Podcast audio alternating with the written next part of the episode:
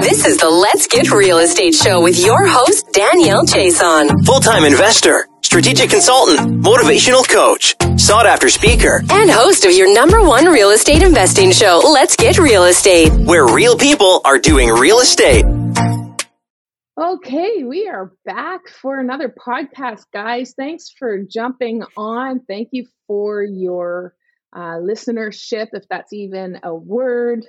I want to welcome back Hong. We've actually had her before on the podcast, and just an amazing bomb drop about the Smith Manoeuvre and how to focus on getting mortgage free.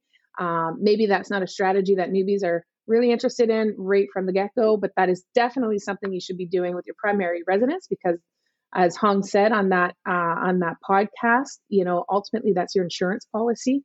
If something happens, that you will always have your home, and then you'll have the equity in your home as well to protect your investments in a downward market. So I love that. And closer to, even just when you're getting closer to retirement, using that Smith Manoeuvre, hit up your mortgages hard so you can cash out, be mortgage free, and just live off of your income. I love that. So thank you so much for coming back, Hong. Here we are again. Woo-hoo. So a little bit about Hong. Hong's a former engineer. You went to university here in Toronto to be an engineer, and you did that for quite a few years. And then you went into, I guess you got a taste of real estate with your house hacking with other people's money on your first property. And that kind of gave you it was like a little bug. It gave you the itch, right? And went to school for being a project manager and an engineer. And here you are, a real estate investor. That's great. So now you're doing more passive stuff, right? So I love that. I think Hong, you and I connected 5 or 6 years ago. And I just really, truly enjoyed seeing your journey. When I met you, you were a mortgage agent. And I've just had a front seat to seeing you grow and develop and truly find your mojo, find your rhythm into what you're doing. And ultimately now you're not managing your own assets, you're managing finances, your money and others, and doing more investing on the investing side passively. And I think ultimately we all want to grow into that, right? So I love that. And while you're doing that, you're helping others build their retirement portfolios using their RRSP money, right? And that's what I wanted to bring you back on and talk to you about, because you're a coach and you see a lot of people and they say, I don't have any money to invest. And you're like, wait a minute, what about this? So tell me a little bit about that with RRSPs. Yeah. So I started down this path of RRSP investing because one of the things that I saw with my coaching clients was they would come to me with their bank statements, with their investments. And they're like, Hong, am I making a good return here? And we would sit down and go through their statements, and they had no idea how to read their statements in the sense that were they making above average or even average returns on their money? And then this follow-up question would always be, Hong, I'm worried that I'm not going to have enough money to retire. I'm not going to have enough money to live the lifestyle that I want in retirement. And so one of the things that we would always do once we go down that path is look at where their RRSPs are and their retirement money and figure out, are they really maximizing on their return? And the answer most of the time is no, they're not, right? And then figuring out, okay, well, how much do they need to be able to retire and have the lifestyle that they want after retirement, right? And so one of the things that I do with my RRSPs was first, when I was actually working full time, I would max out on the contributions that the companies gave me. So I was very lucky in my first job, the company that I worked with gave me a 1-to-1 match. So for every $1 that I put into my RRSP, they matched it by $1. Right. And then the second company I went to, it was $1 to every 50 cents. And then so every single company that I went to go work for, they had some sort of a contribution match. And so I took advantage of that. Now, the thing that really bit me was that after a couple of years of working as a full-time engineer, seeing my RRSP account grow, I realized I was only making about 4 to 5% return on that retirement money. And that's when it hit me. And I was like, this can't be right. Like, I have to be able to make a little bit more than this. Like, am I going to be able to retire off of 4 or 5% on my retirement money? And that's the same sort of questions that I have with my coaching clients, right? And so one of the things that I learned as part of my real estate journey was using my RRSPs to hold mortgages. I basically now use my RRSP as a bank to fund other people's real estate deals. And I make... Yeah, but wait a minute. Isn't that illegal? Wait, and there's more. Sorry, no, there's so more, but wait. It's all legit. It's all done through lawyers. It's all done through the corporations like the banks. And it is all monitored, like CR, everything's reported, everything's on the up and up. But on top of that, here's the kicker, Danielle, is that you can consistently make 10% return on this money. Oh, wait, and there's more. Okay, I want to hold it right there. Oh, wait, there's more. But hang on. I got to hold it right there. Because, and as you know, I have a course on teaching people how to use their registered funds to lend on mortgages. And yes, it is legal. So for anybody who's out there listening, saying, but isn't that illegal? I do it. Hong does it. And a lot of people in our network do it. And we're increasing our net worth through that. But here's what I want to say. You said a word right there that was really, really important. It's consistent returns. And that is key, and it's critical, because when you're investing in a mutual fund, or even if you have a portfolio, like a financial manager, which I have, but it's inconsistent. One year you're going to do this much, the next year you're going to do less. And then like your annual yield is going to be fluctuating. It's not going to be that consistent. And so through mortgages and through lending, becoming the bank, and this is what I love, who doesn't want to be the bank? Right? So becoming the bank and lending out your RRSPs and being that mortgage holder, I love that. Anyway, the consistent returns. Okay, there's more. But wait, there's more, Hong said. What else you got? That's right. But wait, there's more. That when you act as the bank and you're lending out your RRSP money as private mortgages, you're registering that as on a property. So there's collateral. So your investment is protected. Explain to me the difference between asset-based lending and a stock. Why don't I have that protection with a stock? Yeah, just tell me. Like, why would you say that, you know, it's better to invest in a mortgage? Okay. Because you have some sort of insurance, right? Yeah. So the thing is, with putting your money on in a private mortgage and then having a collateral in a physical home, right? If something was to go wrong with the person who's borrowing that money, for whatever reason, they lose their job, you have a physical asset, right? When you buy into stocks, if the stock market crashes, your money's gone. There's no guarantees there, right? There's nothing for you to go to the bank and say, hey, I've got a lien on this property, right? You don't put a lien on a stock.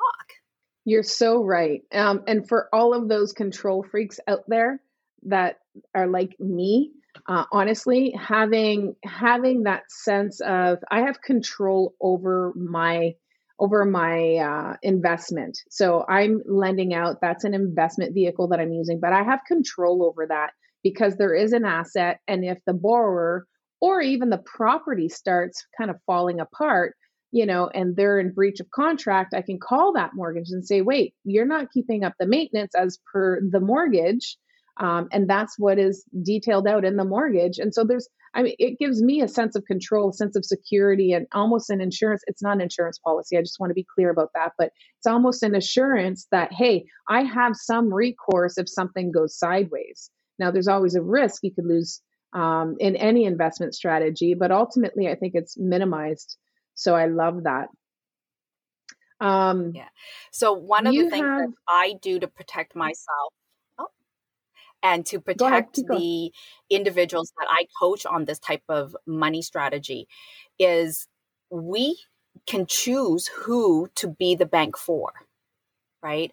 So we look at the individual, we look at the property, we look at the overall deal, and we make a decision. Okay, is this somebody that we can trust, that we can lend our money to in anticipation of making that return, right? We have full control over that, right? Whereas with buying stocks, you are picking the stock, you know, you have no control who's running that company. You have no control what's happening in the whole economic picture around how stocks go up and down.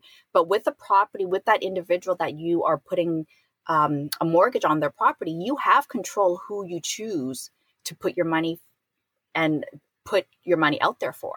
100%. I couldn't agree with you more. Ultimately, you know, there are three risks in the stock market. One is the CEO and the management team of the company, if they run that company into the ground. Two is the industry they're in, because the industry could go south.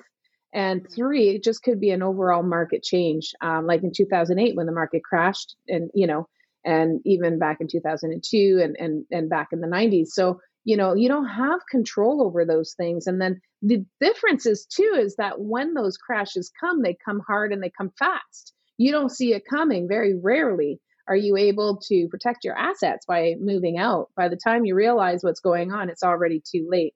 As opposed to the real estate market, if there's any shift in the market, it usually takes months, and there's a lot of red flags and a lot of indicators out there where you can maybe renegotiate your mortgage or call the mortgage or talk to your investor, the borrower, and, you know, come up with a plan to protect your investment and theirs ultimately. So I love that. I love that you can, again, as maybe the control freak in me, but I love the fact that you can pick who you want to work with, vet them, you can vet the property before you move forward. So I love that. Yeah. What else would Danielle, you say? Can I share a funny story with you? Yeah. Please. So yes. My son is 8 years old now. And one of the ways that I was trying to motivate him with his homework was I would give him $1 a day for his schooling. And I said, okay, you can take that dollar and buy a toy or buy candy, or you could give it back to mom, the bank of mom, and I will invest that dollar for you. And I will give you 10% return on that dollar. And he goes, Mom, 10% sucks. That's awesome. So I'm sitting there going, okay, I need to figure out how to make more than 10% on my money because my kid wants more than 10%. So the RRSP is going to make you go broke. Well, doing private mortgages is one of those ways that I've been able to make more than 10%. And it's important to note too, that it's, you know, there's no set fees. Like when you're buying into a mutual fund, you have no control over the points. You don't have any control over the fees. And ultimately, with private mortgages, when you're doing private mortgages and you're being the bank, typically the borrower will pay all of the fees, and you can negotiate the rate. And if you don't like the rate, you just don't borrow, or just don't lend rather. And you can add administrative points or lender fees on top of that, so that it helps a little bit with, you know, kind of upping your points a little bit overall. So those points that you charge, those lender fees and admin fees, cover the time when your money is kind of, you know, in between deals sort of thing. So, you know, that way you can maintain that consistent return of 10 or 12%. Like I lend at 12.3, and that gives me, if my money is, you know, continuously invested, it makes me 15% a year. Now that's almost 3 times as much as I make in a mutual fund, you know? And so that's pretty significant. I'm going to double my money 3 times faster. You know, when you think about it, it's actually going to be more than that when you do the math properly. But, you know, ultimately, because then you got to take compounding interest, right? But I don't want to get too technical here. But ultimately, building that. And by the way, the beauty about doing it with registered funds is that you're using government money that you've deferred paying. So you can build up that nest egg so much faster because you're using government money to make points on, to make interest on. So that is just significant to me. I don't know why not everybody is doing it. It's crazy. So can I share a ninja tip with you around how to grow that those registered funds a lot faster? So since the TFSA came out, right, we've been able to put money into our TFSA And then whatever is growing that TFSA is tax-free, right? So all the interest, whether it's 10%, 15%, whatever investment vehicle that you're putting it in, it's completely tax-free. Okay. So one of the things that you can do in addition to using your RRSP to do the private lending and the mortgages is to use your TFSA to do the exact same thing. So now the entire amount of your TFSA is completely tax-free and it's holding on a mortgage. And so there's collateral there to protect you. That is so key. And you know, that TFSA, by the way, for investors is a really nice insurance policy for yourself should you come into problems, financial problems, and you have an unexpected cost, like, I don't know, a meteor comes and smashes through the house and tears out the roof. You know, there's a lot of things that could happen. Probably not that, but, you know, a flood could have happened, a pipe burst, a tenant vandalized your unit. There's a ton of things that could happen, but anyway, yeah, so that's, I mean, that TFSA, if you can build it up, the faster you can build it up, you don't get penalized when you withdraw it. So that's the beauty of the TFSA. So that is kind of like an insurance policy for yourself. Yeah. So Hong, there's, you have an online course on how to grow your real estate portfolio from beginning to end. And you talk about using RRSPs in that course, right? Yes, I do. What else? Absolutely. So one of the things that I realized several years ago when I got into mortgages was that we are not maximizing the use of our RRSPs. And a lot of people, when they talk about RRSPs, they're thinking about the first-time home buyers. They don't realize that there's this other avenue that you could be using your RRSPs for. And so the RRSP mortgages is definitely a way for people to utilize RRSPs. And especially if you are working in a profession where you make decent money and you're able to contribute to your RRSP annually, this is another way to look at saying, you know what, can I make more return on my RRSP if I was to be the bank, right? And so in my online course, we do go through how to use your RRSP, how to use your TFSA to maximize your RRSP mortgages so that you're making 20% plus in your TFSA, completely tax-free. And we go through all the legals, we go through the calculations and how to vet people to lend your RRSPs and potentially tag on your TFSA so that you're maximizing that out. And we cover all of that in the course. And let's say I'm working, you know, I'm a high net worth individual, I'm trading time for money, I got a T4 income. And I'm just not in the real estate space. Like, you know, that's great, Hong, that you're telling me I can use my RRSPs and maybe I've maxed out my RRSPs. And I'm like, okay, well, I'd like to explore this, but how do I find the people that are investing like Danielle and say, hey, you know, I'd like to lend to you. How do I find those people? Oh gosh, there's so many individuals out there that are always looking for money to fund their next real estate deal. So even if you don't know anything about real estate, and especially if you don't even want to actually own physical real estate, this RRSP mortgage and this TFSA mortgage lending is a great path. And, you know, one of the ways that I've been able to transition out of acquiring properties and managing properties on my own is doing private lending. And doing the private lending has given me that passive income so that I can go traveling full time, right? So the way to start, one, is to just get the education, right? There's courses available online. There's courses with Danielle. There's courses with me. Get the education first, right? Know what options are out there. And then the next thing is really get a coach to help you through your first couple of deals. Once you have that, you can either decide to do it on your own after that, or you keep it with your coaches and your team, and you can have somebody else sort of manage it for you. That's brilliant. I also want to just take a minute there to point out that we are talking about registered funds. And even though we're Canadian and we call them RRSPs here, it's a registered retirement savings plan. And there's different registered accounts that are similar to that.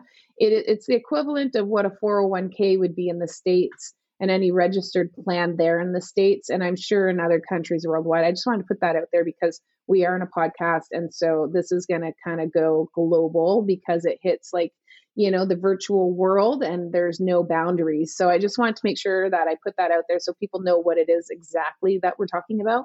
But I love it because it's limitless. It gives you options. And it really, before we sign off, I wanted to say, like, I think for a lot of people that don't understand the rule of 72, it's the power of points. And let me tell you, if you just want to put your money in an RRSP at 4% to 6%, that's in a mutual fund that's, you know, making that 4% to 6%, that's fine. But you need to understand the rule of 72. So whatever interest rate you've got on your portfolio, divide that into 72. And that's how many years it's going to take you to double your retirement fund.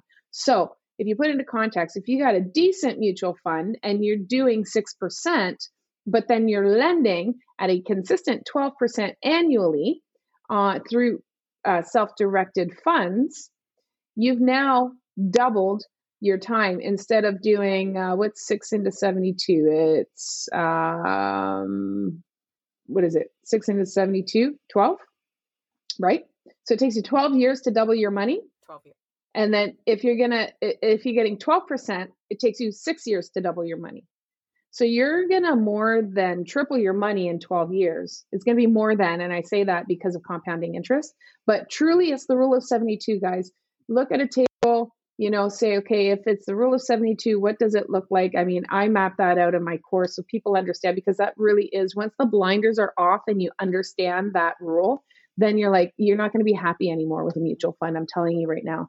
But in any event, that's awesome. And you've got that course. I know you teach all of that stuff in your course. I think you're doing an awesome service while you're servicing yourself and your family and enriching yourself.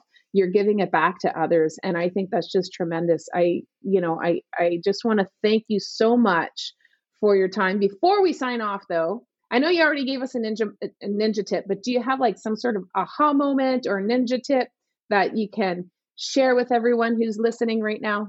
Word of advice? So absolutely. The advice is really just start now, even if it's with $50, $100, get some of that money into a TFSA, match your company's contribution, whatever amount they're matching you, max it out so that you can get their money into your RRSPs.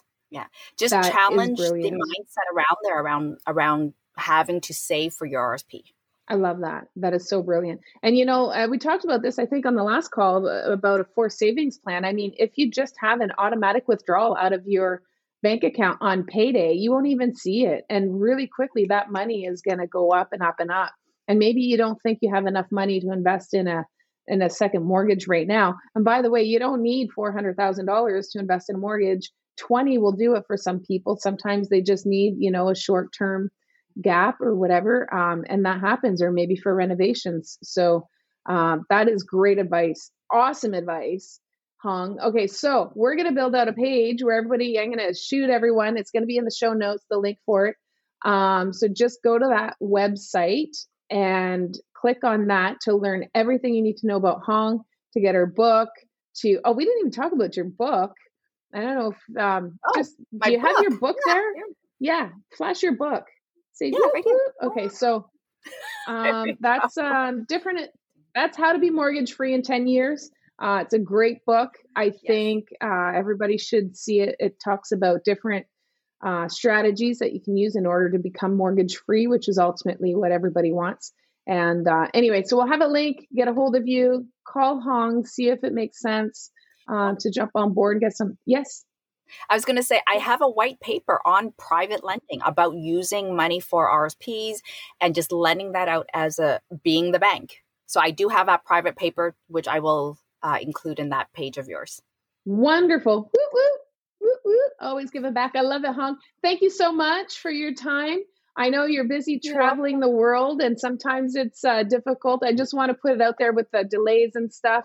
I want to say thank you to all the listeners for your patience with the little bit of a delay with the internet there. But ultimately, I hope you got some value. I know I did. Thanks again, Hong. We love you. We'll have to bring you back again sometime soon.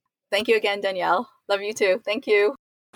Thanks so much for listening to our podcast, and congratulations on improving your education real estate. Please leave a review only if you felt we provided value, as it would really help us if you would leave a 5-star review so that we can help reach a broader audience. And don't forget to comment what you enjoyed and tell us what you are looking to learn more about. As always, thanks for your support, and we'll see you on the next episode.